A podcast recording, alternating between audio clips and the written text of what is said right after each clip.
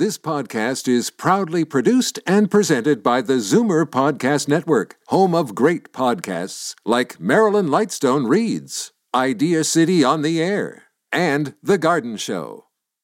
You're listening to an exclusive podcast of the Zoomer Week in Review, heard every Sunday at noon on AM 740 Zoomer Radio.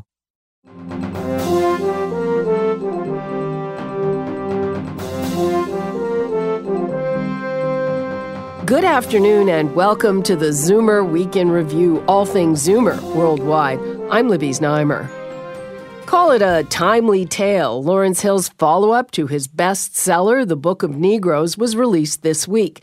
It's called The Illegal and it's inspired by the real life struggle of refugees around the world. Lawrence will join me today. Plus, Nick Nanos, Dale Goldhawk, and Jane Brown are here for another gathering of our special Zoomer election panel.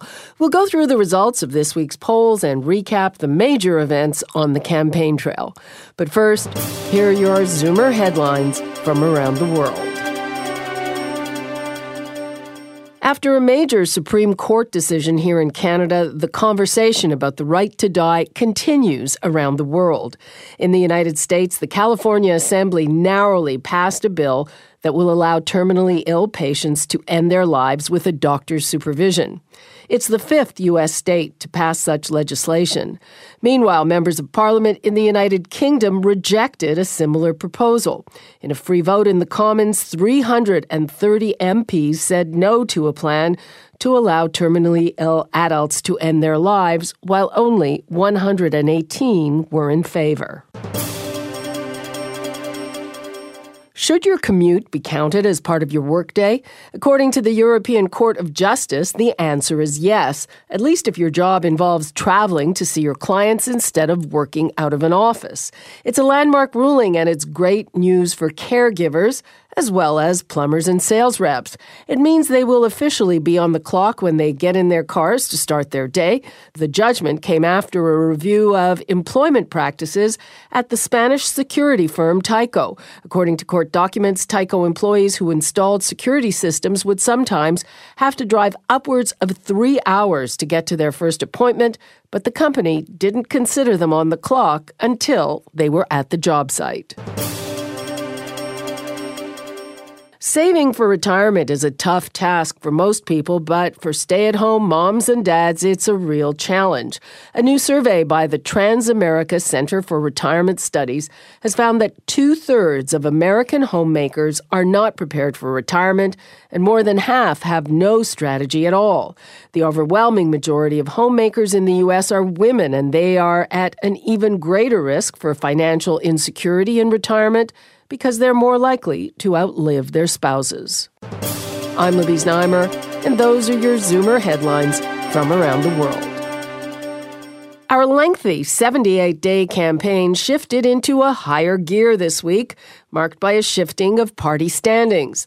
The Liberals seem to be pulling ahead, while Conservative and NDP support is dropping.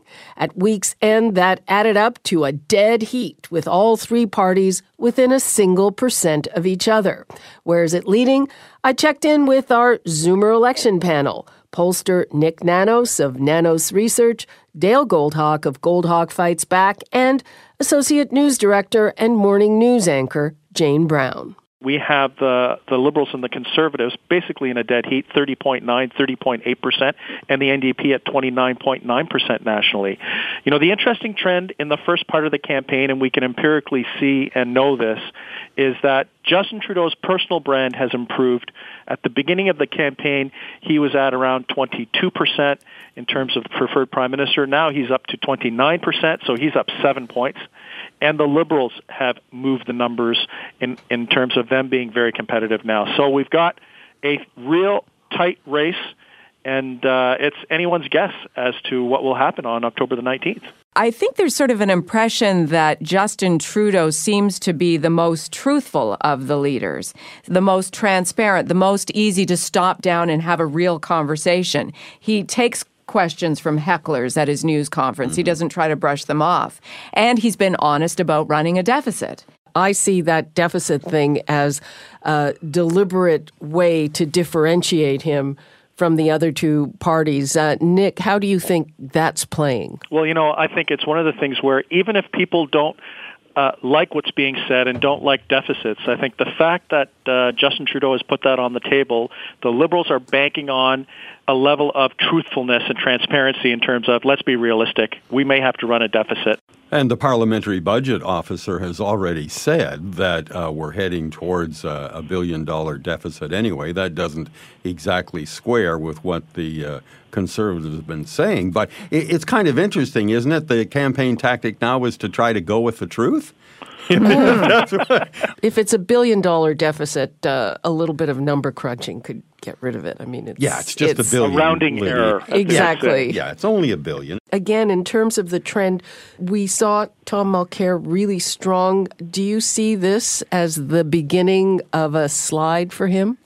Well, you know, there's still a pretty good upside for the New Democrats in terms of accessible voters, but what we're what we've seen is a bit of a flattening of the uh, of the Tom Mulcair trend, and you know, it's the momentum and direction that we look at. So it's going to be interesting to see, you know, as we continue in the tracking, whether the Liberals can continue to try to build momentum, and and what the other parties do. You know, the interesting thing is, uh, as soon as there was a focus on a potential NDP win, one of the regions where we saw the NDP numbers slide was Ontario. Right, because yeah. I, I, think that Canadians are not quite ready to fully embrace the idea of a NDP federal government. I mean, it's okay early on in the campaign to sort of play around and muse that idea, but I think when push comes to shove, it's too soon. But what strikes me is that the NDP is centrist. It's the Liberals that seem to be staking out the left. Right. Mm-hmm. And there are a lot of vote, I'll call them vote swingers between the Liberals and the New Democrats right now, where, you know, when you ask Canadians who their second choice is, uh, if you're a Liberal, it's like half of those folks would can, would have the NDP as their second choice and vice versa. If the campaign breaks either in favor of the New Democrats or the Liberals, I predict that we're going to see the numbers move really fast because that'll be the kind of the key focus of the, the the one counterpoint to Stephen Harper. But right now, it's kind of like it's it's almost like the conservative plan, right? Split, keep the opposition split, mm-hmm. so that there isn't one key challenger. Because the numbers show if there is one key challenger, it will surely mean defeat for the conservatives.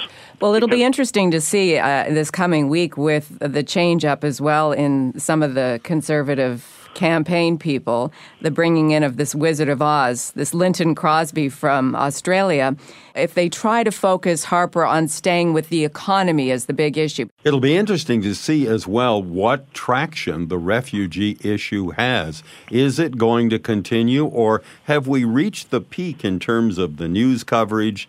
the emotion, the passion of this whole uh, terrible episode in, in, in Europe?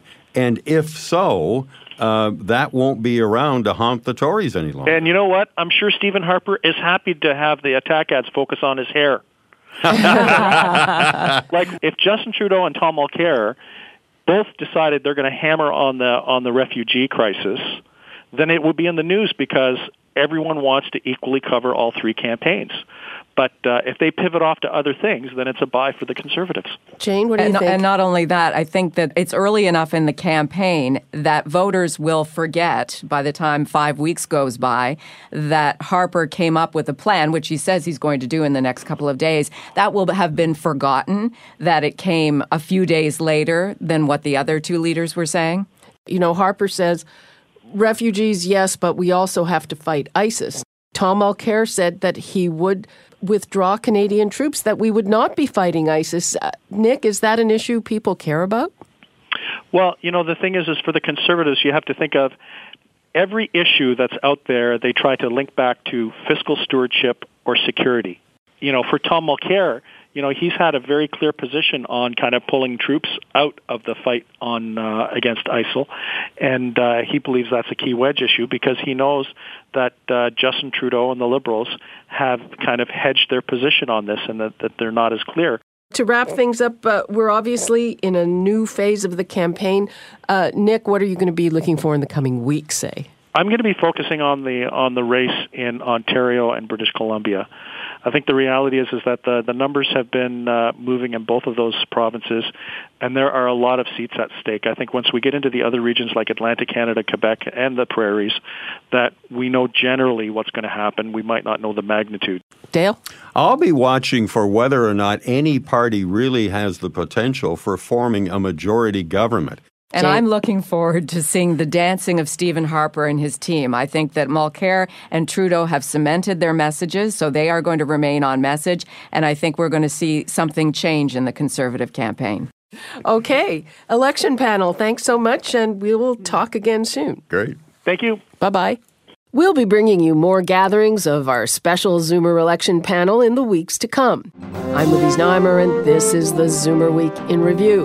Author Lawrence Hill is back with a follow up to his bestseller, The Book of Negroes. It's titled The Illegal, and it tells the tale of an undocumented refugee living in poverty. He'll join me next. It's the most anticipated novel of the season, and the story could be ripped from the headlines. An elite runner is forced to flee his homeland and live as an undocumented refugee in a neighboring country with a harsh immigration policy.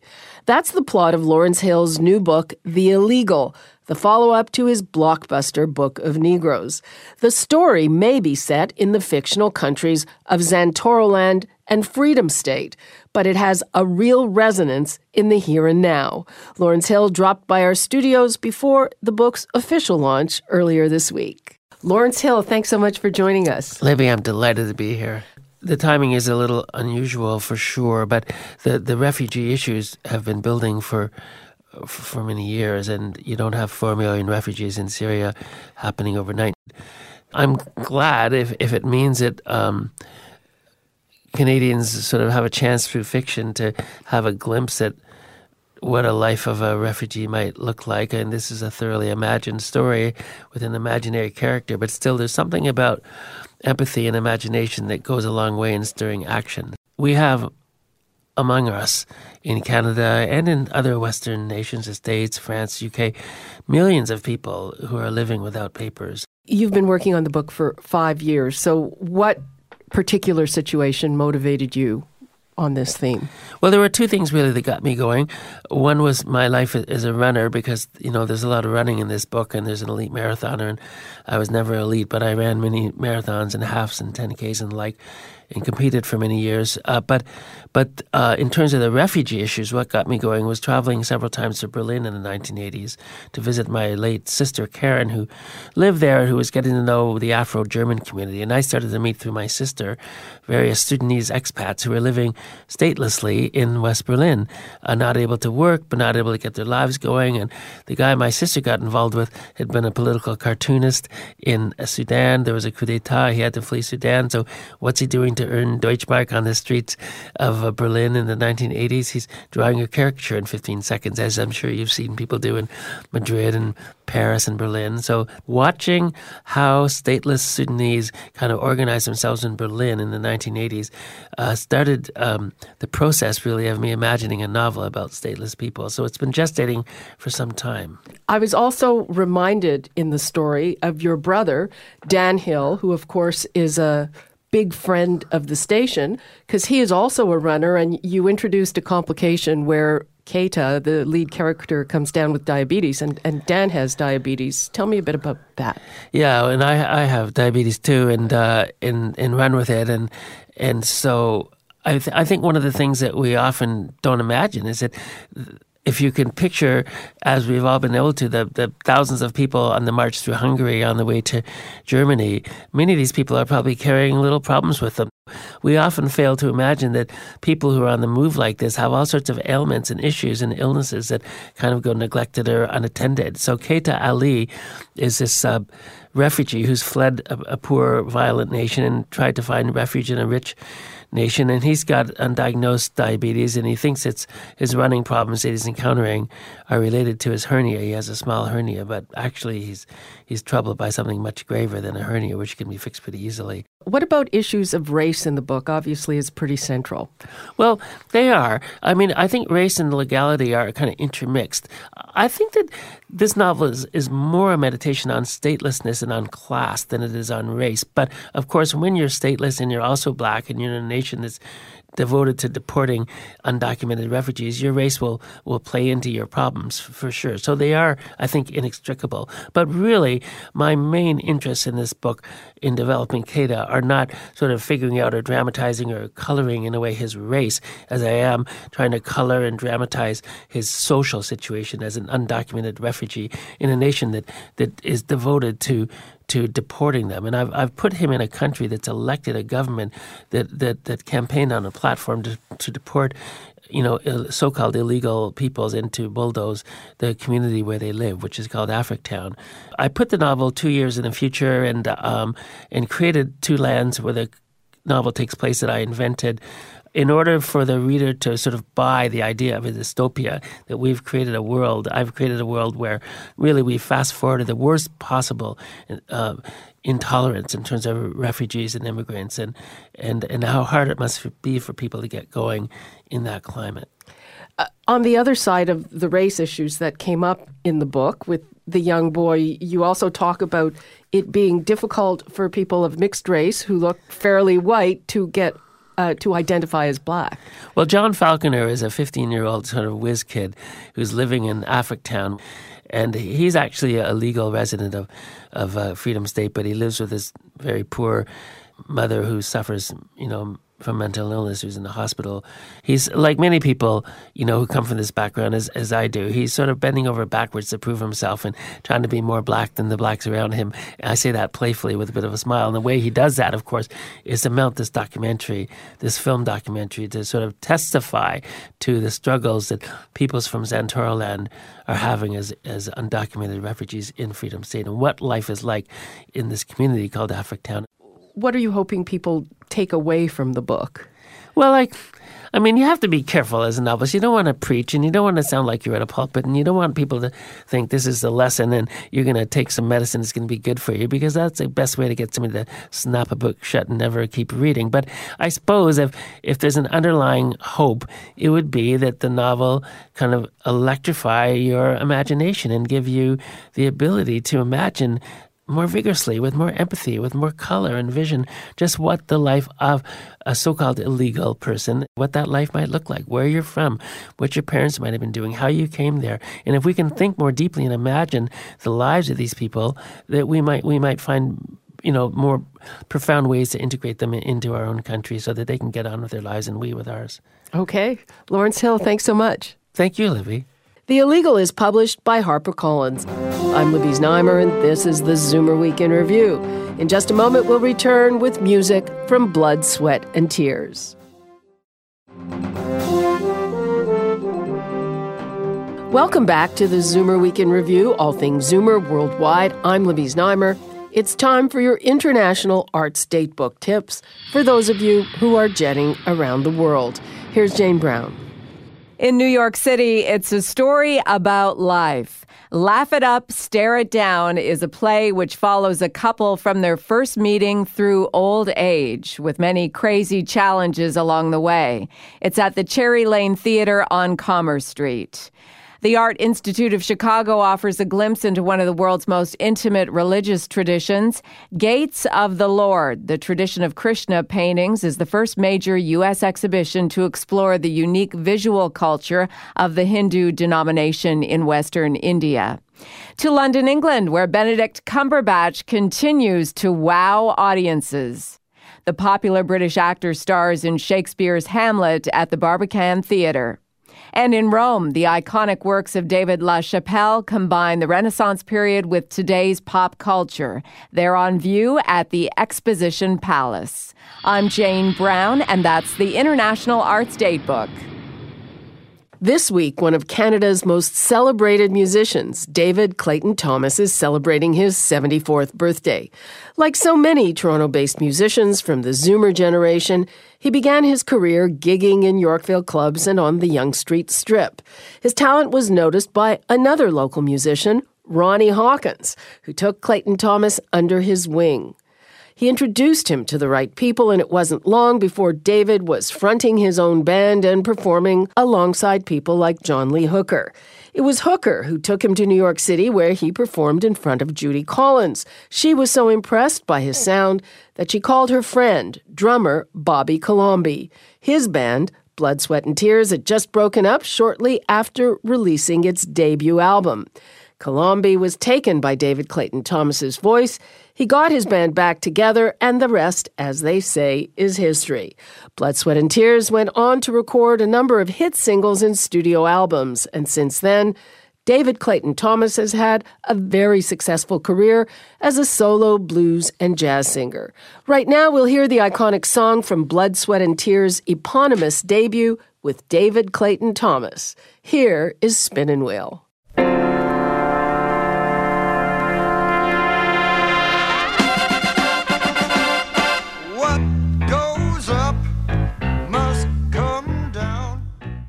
That was Blood, Sweat, and Tears with Spinnin' Wheel. David Clayton Thomas is celebrating his 74th birthday this weekend.